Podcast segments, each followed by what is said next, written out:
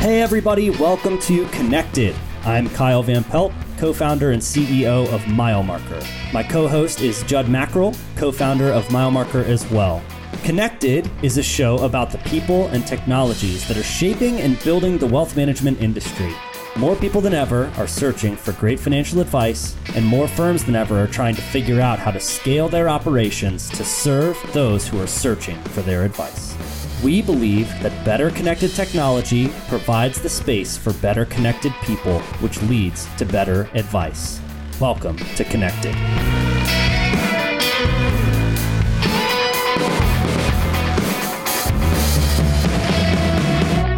Hey, everybody, welcome back to Connected. I am your host, Kyle Van Pelt, CEO of MileMarker, and today I have the privilege of being joined by another Kyle, Kyle Wesley. Kyle is the Chief Digital Officer at the Bleakley Financial Group. Kyle is responsible for taming the technology chaos that comes from a fast growing firm like that, and he is a proud Penn State Nittany Lion. Kyle, did I miss anything in that intro? Uh, it was a good intro. I have to start the podcast by saying, great name. Yeah, I mean, there's not too many Kyles that I meet, um, and you know, it it's funny that we met uh, the last day of the Orion conference, just having breakfast before we departed. You know, how many months ago? Almost a year ago now, and now here we are. Here um, we are, man. One of the few Kyles I get to talk to. It's a beautiful thing. It is, and it's always a pleasure, man. So, first things first, football season is right around the corner, may have actually just started by the time this comes out. You are a Penn State Nittany Lions. Been a good couple years for you guys. How you feeling about the team? Cautiously optimistic. Uh, okay. And that, that's typically how I am on pretty much uh, all sports. Um, I'm also a Philly fan, so you know I've been let down over the years.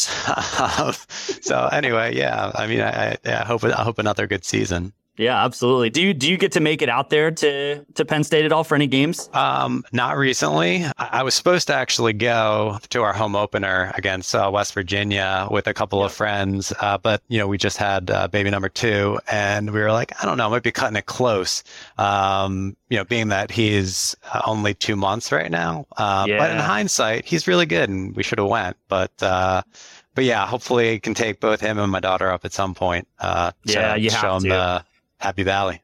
Yeah, Happy Valley is just one of the coolest football environments in college football. Um, yeah. I mean, I know you have some incredible ones in the SEC down where I'm at and everything, but Happy Valley is uh, is is a blast. I have a couple cousins who went to Penn State, and it was like some of the most fun going to a football game I've ever been to. Yeah, yeah. I mean, I I really you know once you go there, you just sort of drink the Kool Aid. People will do the chants outside, and I'm like, all right, you know, like it's, it's more fun when you're there than anyone. Everyone does like the "We Are Penn State" chants when you're here. and I'm like, eh, it doesn't hit the same, you know. but uh, Noted, man. All right, so let's dive in a little bit. So you're the chief digital officer at Bleakley. I think I have a decent grasp on what that looks like, but for the folks sure. listening, help them understand what the responsibilities of a chief digital officer are at a fast-growing RIA. I think the it, it's kind of similar to what a chief technology officer does, but more platform driven. So, you know, we oversee my team, the portfolio accounting system, the sales, Salesforce or our CRM, document management, the trading platform, uh, all the other tools that everyone uses. So, you know, the DocuSigns, we, we administer all those tools, anything break fix related, uh, integrations between those tools. Uh, we also oversee our managed IT provider. So anything network related, uh, cybersecurity, hardware, break fix there, you know, the Zoom phones, internet. The other key piece that we oversee is the, the trading at our firm. So we have some couple of prop strategies. We oversee some ETF models, do some block trading for folks. Uh, and then the last sort of bucket I would just kind of put is project management across the platform. So any, any new vendor we're onboarding, anything new that we're adding, how we sort of integrate it into the practice. It's pretty impressive that your head can fit all of those hats on uh, at once. That's a lot of hats to wear. Uh, it's not just me, but yeah, it, it, it's fun because there, there's, it, you know, this industry. It's it's amazing how quickly it changes and how many uh, different solutions are out there in the marketplace. With so many advisors here, you're always kind of hearing uh, about different things that people are interested in. So uh, yeah. it definitely definitely keeps us up to date with everything that's kind of going on. So let's talk about that a little bit. I mean, listen, the, the Michael Kitces map is is grow. It, it's like a portfolio, right? It compounds year over year. It feels like, right? And uh, the snowball just keeps getting bigger. Seems like there's a new announcement of a new piece of technology almost daily, if not multiple times a day. From the seat that you sit in, obviously you just mentioned advisors will bring you things to to pay attention to or look at, but how do you stay on top of the constant change that's happening in our industry technology wise? It's a good question. Uh, so you mentioned Kitces. Definitely listen to the the Kitces podcast. There's another one that I like. I'm a big podcast guy. Uh, there's a COO roundtable that I listen to. I, I subscribe to some blogs here and there. I talk to our vendors a ton. So I'm big on communication. I like to know what's going on uh, at each one of the vendors, any partnerships that they they have, and then like like you mentioned, uh, advisors do bring stuff to us all the time. You know, I get cold emails, uh, things through LinkedIn, uh, and I try to pick and choose what I kind of want to dive into, what might make sense for Bleakley. Uh, we also are a hybrid RIA, so you know we we have broker dealer affiliation with LPL. So it kind of makes it easier from a tech perspective what, what's approved or not approved on their platform. On the RIA side, you know, we have to be the ones that decide whether or not we're going to approve something. So the, the due diligence on that is a little bit deeper, of course, just because we don't have LPL in there deciding if it's okay for uh, advisors to use. So kind of a bunch of different avenues to, to stay up to date. And then do you so do you guys consider yourself an open architecture firm? Advisors can kind of use whatever they want, or do you have a predefined stack? Hey, if you come and work with Bleakley, these are the pieces of technology that that we're gonna say that you use. Yeah, so we have a predefined stack, but then advisors are welcome to add or decide to, to go out and look for something else. Um, it does have to be Bleakley approved, of course. Some things we're able to support because, you know, maybe not everyone uses it, but we have 10 or 15 advisor teams that use it. We'll be able to support it because we've done the due diligence. We can administer it. But then, yeah, there's other things that if they're just not approved, we'll, we'll go and review and decide whether or not we bring them on the platform. But there's probably a core, you know, five or six systems that everyone has to use um, at Bleakley. Yeah. Okay. Uh, if you don't mind sharing, what are those core five or six systems that are that are helping you guys run so efficiently? Sure. Um, so we use Orion for performance reporting and portfolio accounting. We use Salesforce. It's actually an overlay uh, called Practifi for our CRM. Uh, we use Egnyte for our document management. Uh, we use Red RedBlack as our trading application. Uh, we use eMoney uh, for the planning side. And then I would say uh, a recent partner is Pontera. Uh, so that's mm. another uh, kind of, I guess, key software that we've recently added. And so I think you have that kind of core five or six there that you just mentioned, which makes up the stack. And then you have technology from LPL that you guys are using. You just talked to us about how you stay on top of everything that's coming in.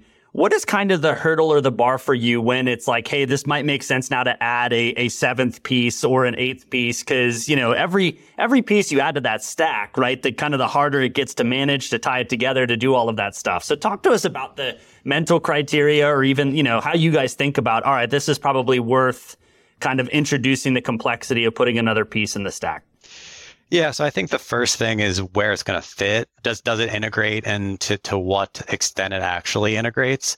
You know, everyone says, "Oh, we have great integrations," but what does that mean? Is it you know first name, last name, or is it something more significant? Obviously, Orion's Open Architect they integrate with a ton of different platforms, but we want to make sure that you know we, we check off the compliance boxes, make sure that we have the certain documentation on file, and then I like to look to see is it anything that our existing platforms can already do or not.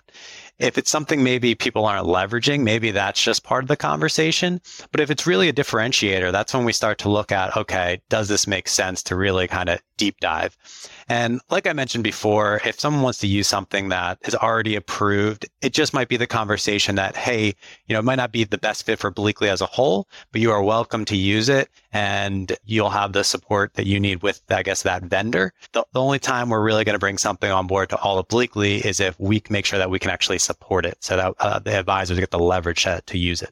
The, the relationship between an advisor and Bleakley, are they kind of treating Bleakley like a super powered back office for them. So, you know, Bleakley's running a lot of the technology and they're kind of submitting requests to you all. Or what does the support relationship look like? Because you have this great team, you've got this technology that you've worked hard to integrate.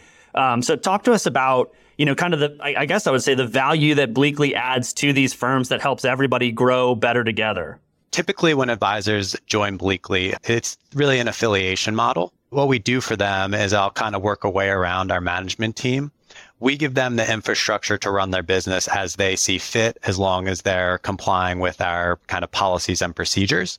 So, uh, an advisor joins Bleakley. A lot of times they'll have an assistant. If they don't have an assistant, we have an option to, to leverage our managed services, which is a, a group that will take care of all of the client service work. When you join Bleakley, you automatically get the technology team, which is my team to handle all the things I mentioned before.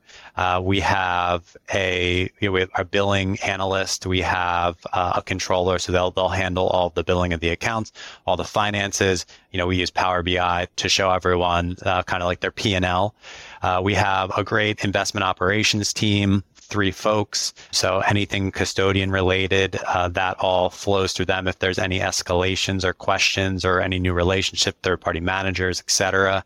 Uh, we have a, a, marketing team. We have compliance, of course. And of course, oh, we have a life coach that's also on staff here. You kind of get all of those pieces when you join Bleakley at no additional cost.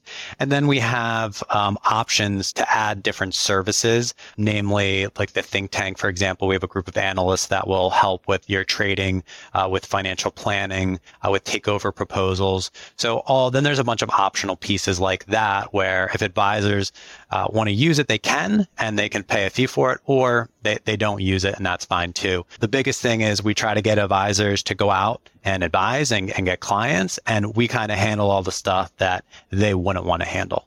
So that's yeah. sort of the, uh, the affiliation.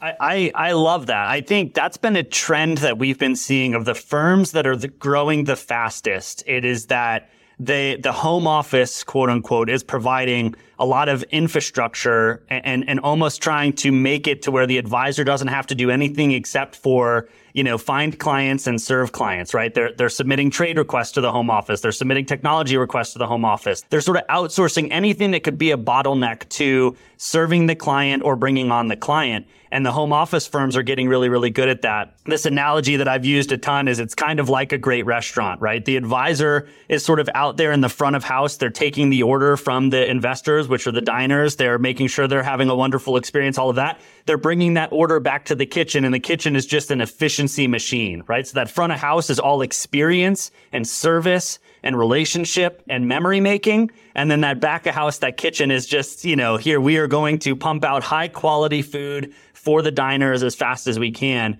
And the advisory firms that are growing the fastest and having the most success, it feels like the setup is like that. And that sounds a lot like what you just described. Yeah, um, it's. I mean, it's it's been working really well. Advisors seem to like it because they can go out and, and do what they love to do. They don't want to be caught up in paperwork or any of the the back office type things. One person here, um, it's actually our life coach. She always makes the analogy that it's like a mall, and that each one of the advisors are their own store. They're doing their own thing, but we have the the shared resources internally that they're able to leverage to make sure that their store runs as best as possible. So, uh, great analogy too. It's, it's, like it's very similar. Yeah.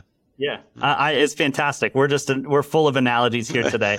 Actually, I heard you on what was the podcast that you did there? There's there's somewhere else where you had really good analogies. I think it was like Wealth Stack, or it was. It was mm. I guess that's another thing that I listened to. Uh, it's like some of like the, the Orion stuff, um, but but it was really good. Yeah. Mm. Yeah, absolutely, man. Um, well, I think this stuff is just so it's so heady that trying to figure out how to to put it into simple analogies makes it you know makes it easy. But the all of us love like stories and love those simple things that we can associate to to help us understand a little bit more complex concepts. And so you guys are bringing on advisors and assets uh, in, a, in a meaningful clip. I'm curious about the, the fun question of what challenges do you run into when trying to manage a platform with a firm that's growing that fast?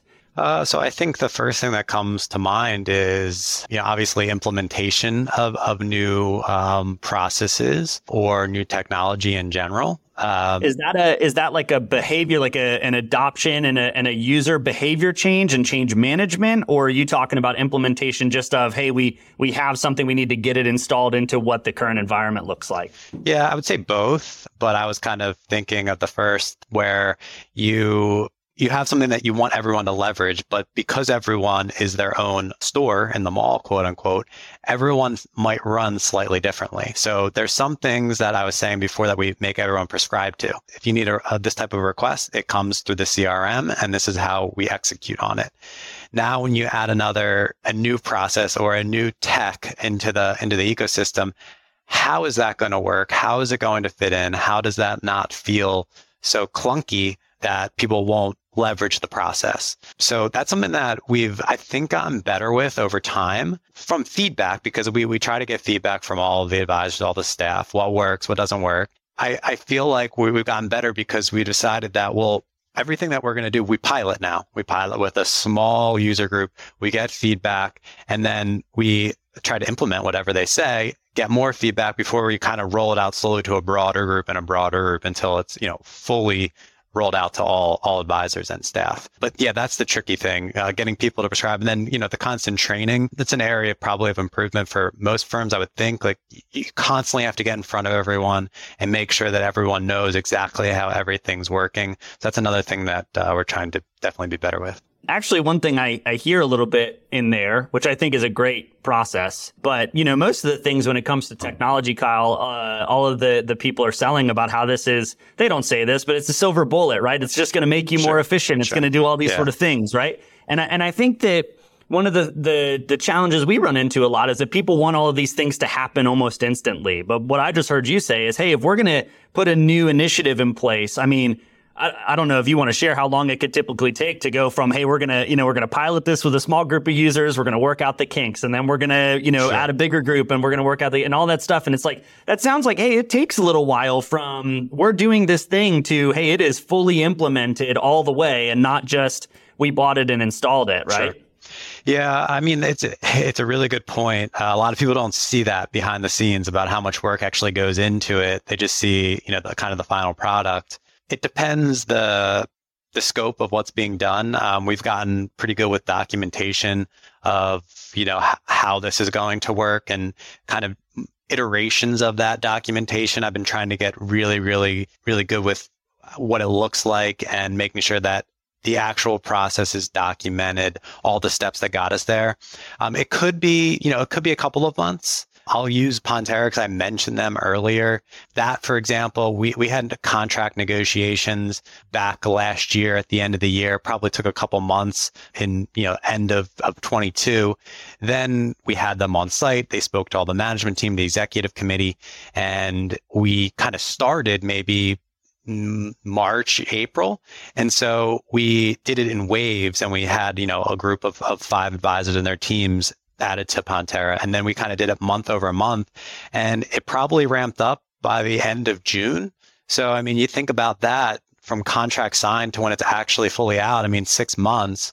Uh, of course, a lot of people don't see all the calls you're doing with the with the vendors, with the the people that are here to make sure they're trained on on the systems, the ongoing weekly check-in, what's going on, making sure the Orion integration set up, making sure the think tank, uh, the analyst group set up to do the trading, make sure all the permissions are set up. All these little things that no one sees behind the scenes is, you know, that's what takes all the time. And, you know, I'm, I'm, I'm a little bit crazy with that type of stuff. So I like to make sure everything's buttoned up before it gets out the door. I, I think that's good though, because at the end of the day, going back to using my restaurant analogy, right? You wouldn't go serve a dish if the line doesn't know how to fully make the dish or if you don't know you know, what the pricing is going to be on it or whatever. You wouldn't go offer this to a table of diners and then be like, well, how much is it? And you're like, ah, you know, we're not sure yet, but, um, but it's a great dish. You're, you're going to love it. Right. right. You, you want to make sure that it, that it's, that's buttoned and polished. And I think this is all, you know, an interesting byproduct of the Silicon Valley concept of the minimum viable product, which is not a bad concept, but I think people have lost sight of what the word viable means. A, a lot of people have just sort of put together minimal products and get them out, uh, without them being viable. Viable meaning everything you just described, right? Is it implemented? Do we have a plan to roll it out? Do we know how to train people on it? Is it documented? All of that. That is what makes it viable um, and usable in a firm when things are going so fast, right?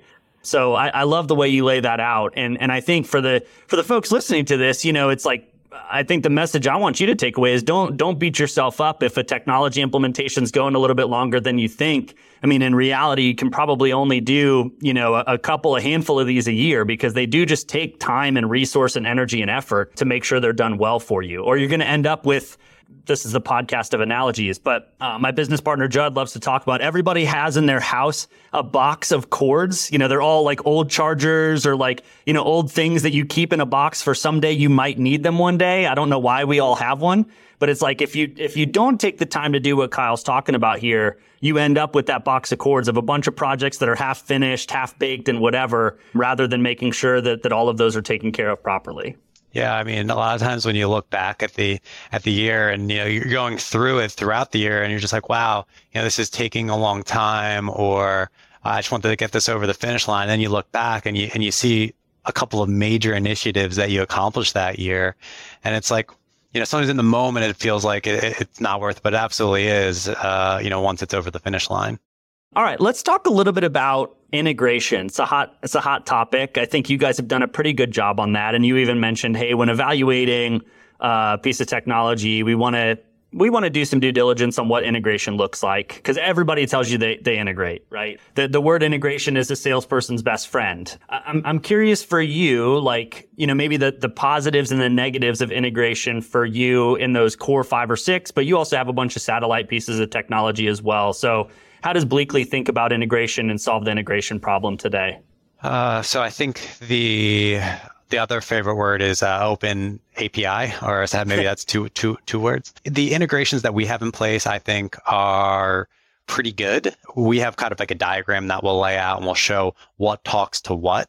The challenging part of any integration is if you have different platforms, it's never going to be, you know, completely seamless between them, no matter where you navigate, uh, unless you have one place that you're going to. So like it's the biggest, it's the biggest leap of faith, if you will, when you're talking to a wirehouse advisor that goes to one place, they do their account opening there. They do their reporting there. They do everything right from the one place.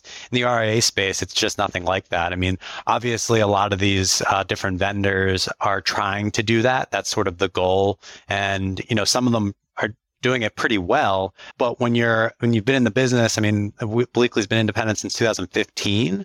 Of course, you know, over 30 years before that, you know, they, they were Northwestern office we kind of added the technologies that we needed at the time and you tie them together. You know, like we have Orion uh, porting into into Salesforce, so we have all the asset information. When you have the Salesforce engine running, now you can do a lot of uh, automation off of that uh, off of that data.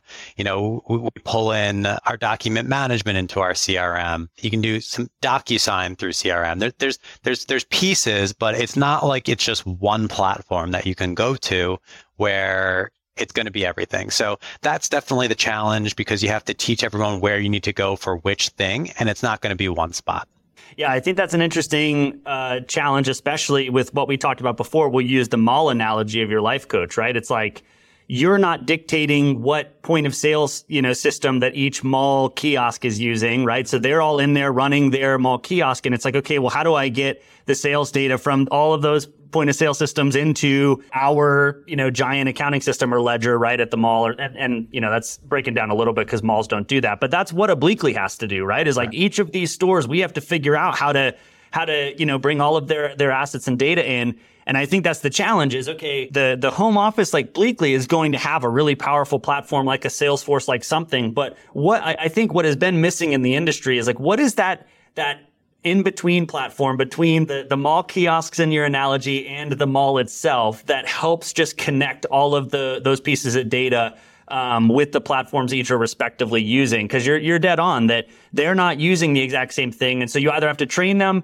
which system to go to all the time or we have to figure out what is kind of the the screen that they can use to make those requests to send the data to you all of that type of stuff. Right. Um, it's a, it's an interesting challenge. It is and th- people this is a feedback that we've gotten too. There's so many good points on this like the custodial data versus what we're getting in orion versus, you know, like I'm just going to use something basic. Like there's systematics that are set at the custodian.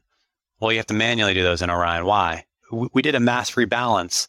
Well, why doesn't that flow into the CRM as something that we we did for the client? That's something that we did, but now I have to go manually add it for all these clients. Like little things like that. Then now there's tools to do it that make it easier to do that in mass.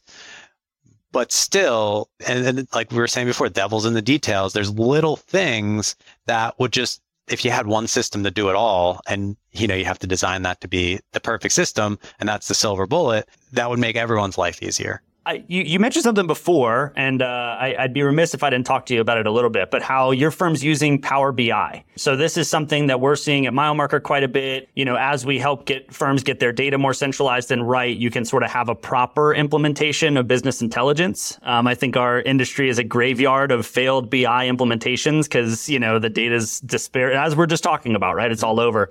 You guys use uh, Power BI, you said, for P&Ls for offices. Are you doing anything else with it? Is the executive team at Bleakley using that to help drive growth? Is there any anything else being done with BI at Bleakley right now? Uh, so we we house all of our data in Azure, and we use Power BI to kind of surface that data for the executive committee from a high level of uh, how the firm's doing.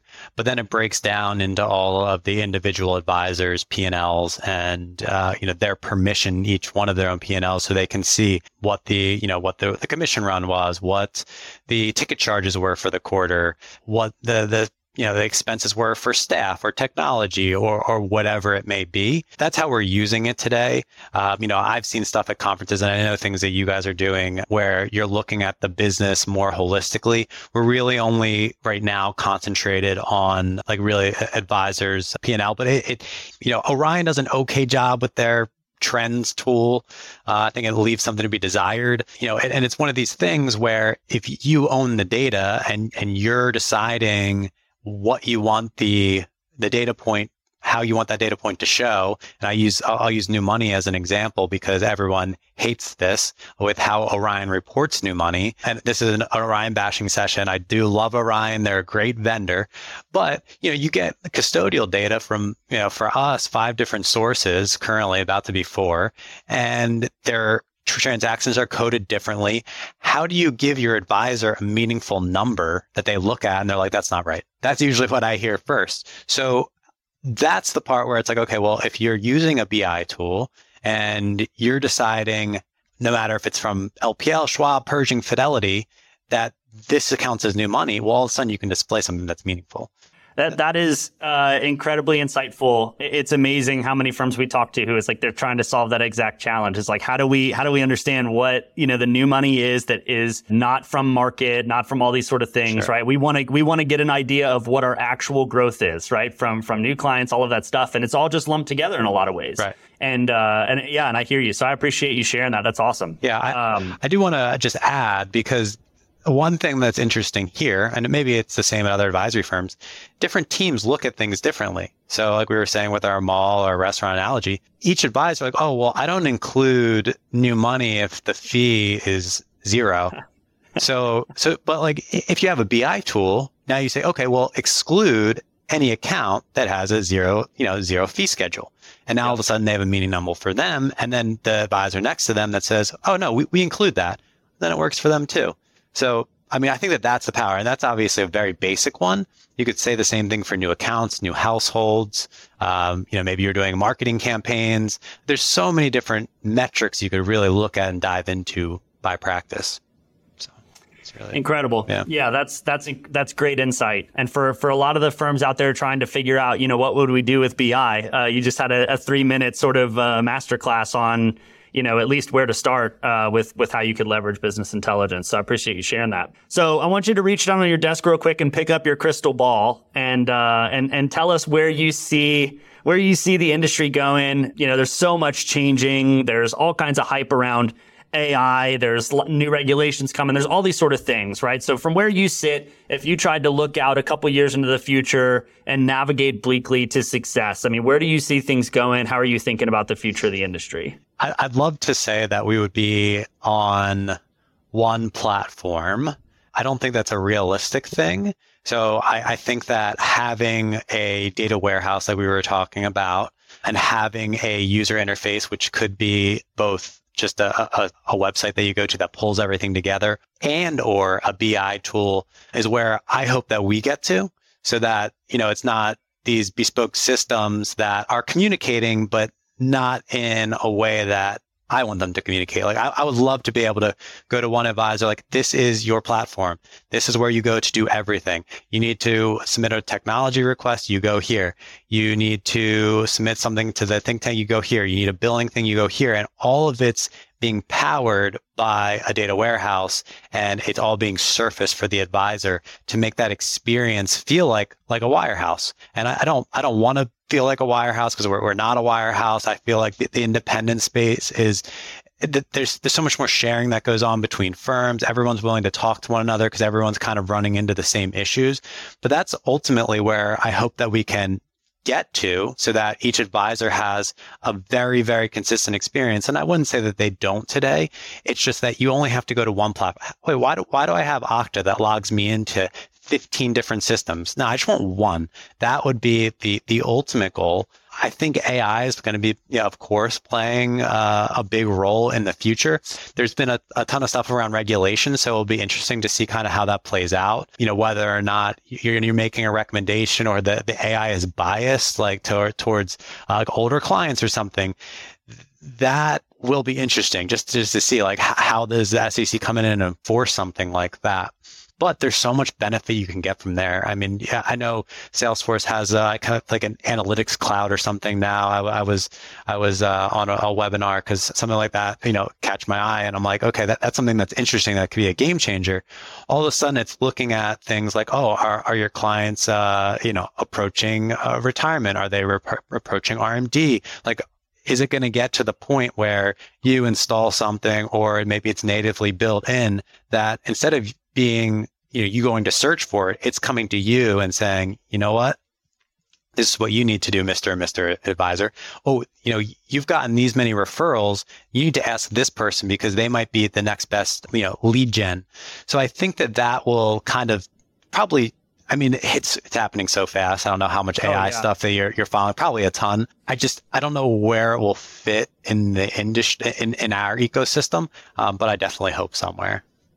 Great thoughts. Yeah, I think, uh, I mean, everybody's talking about AI right now. And I think right now, uh, most of the things you're seeing on AI are for content generation, which is somewhat interesting to our space, but maybe not the most interesting. I mean, I think there's some use cases where I think it starts to get really interesting is what you're talking about. How do you put it in a, rather than taking your data to AI, right? How do you secure and lock down all of your data and then apply AI in your sort of safeguard? I know that's one of the big concerns our industry has is, hey, I've got a lot of PII, I've got a lot of things that I am responsible for that I can't right. just go put out into this big black box of uh, of AI stuff. Sure. But if we can apply the the generative AI or the the the large language models to our own data in our own safe environment, now you start to be able to do some really interesting stuff with it. And I think that's kind of what our industry is waiting for. Um, and you're absolutely right. Like you start to surface up things. My business partner Judd likes to say we're we're entering a prompt based world, right? Where you're just going to want to go and and submit a prompt to to get an answer and not um, not have to you know to do a bunch of clicking around and all of that sort of stuff. It's truly amazing. I mean, you look at obviously ChatGPT, you can prompt them for for anything, and it just goes and it will query the response. I mean, you there's so many different applications for it. I think the again the importance, obviously locking down PII is is incre- it's the most important thing.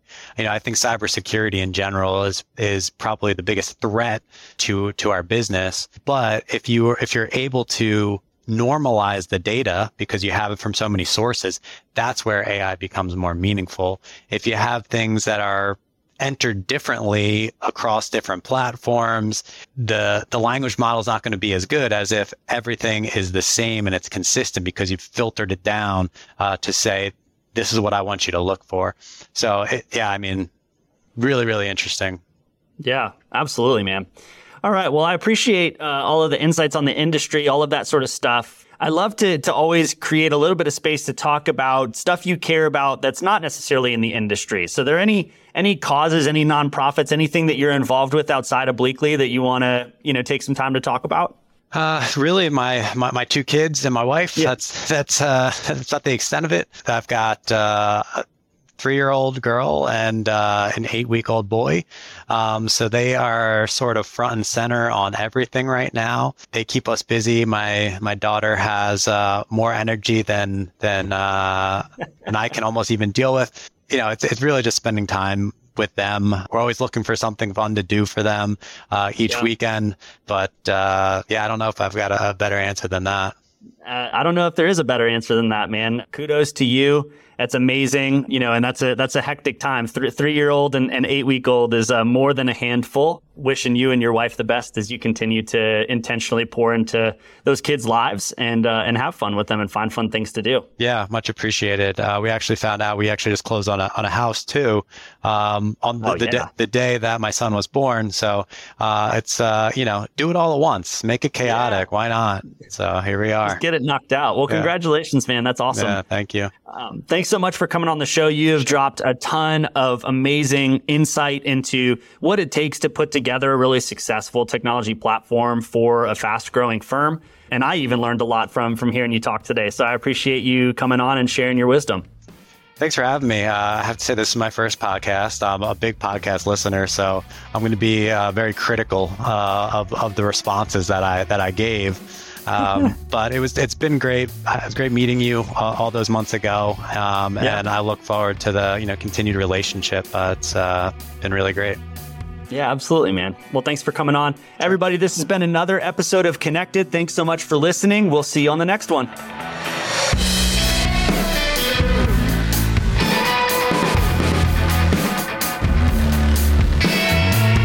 Thank you so much for listening to this episode of Connected. This podcast is brought to you by MileMarker and it is produced by Turncast. You can subscribe to future episodes in Apple Podcasts, Spotify, or wherever you listen to podcasts. Please leave a review, it helps us and our show. And for more information about MileMarker and Connected, visit us at milemarker.co.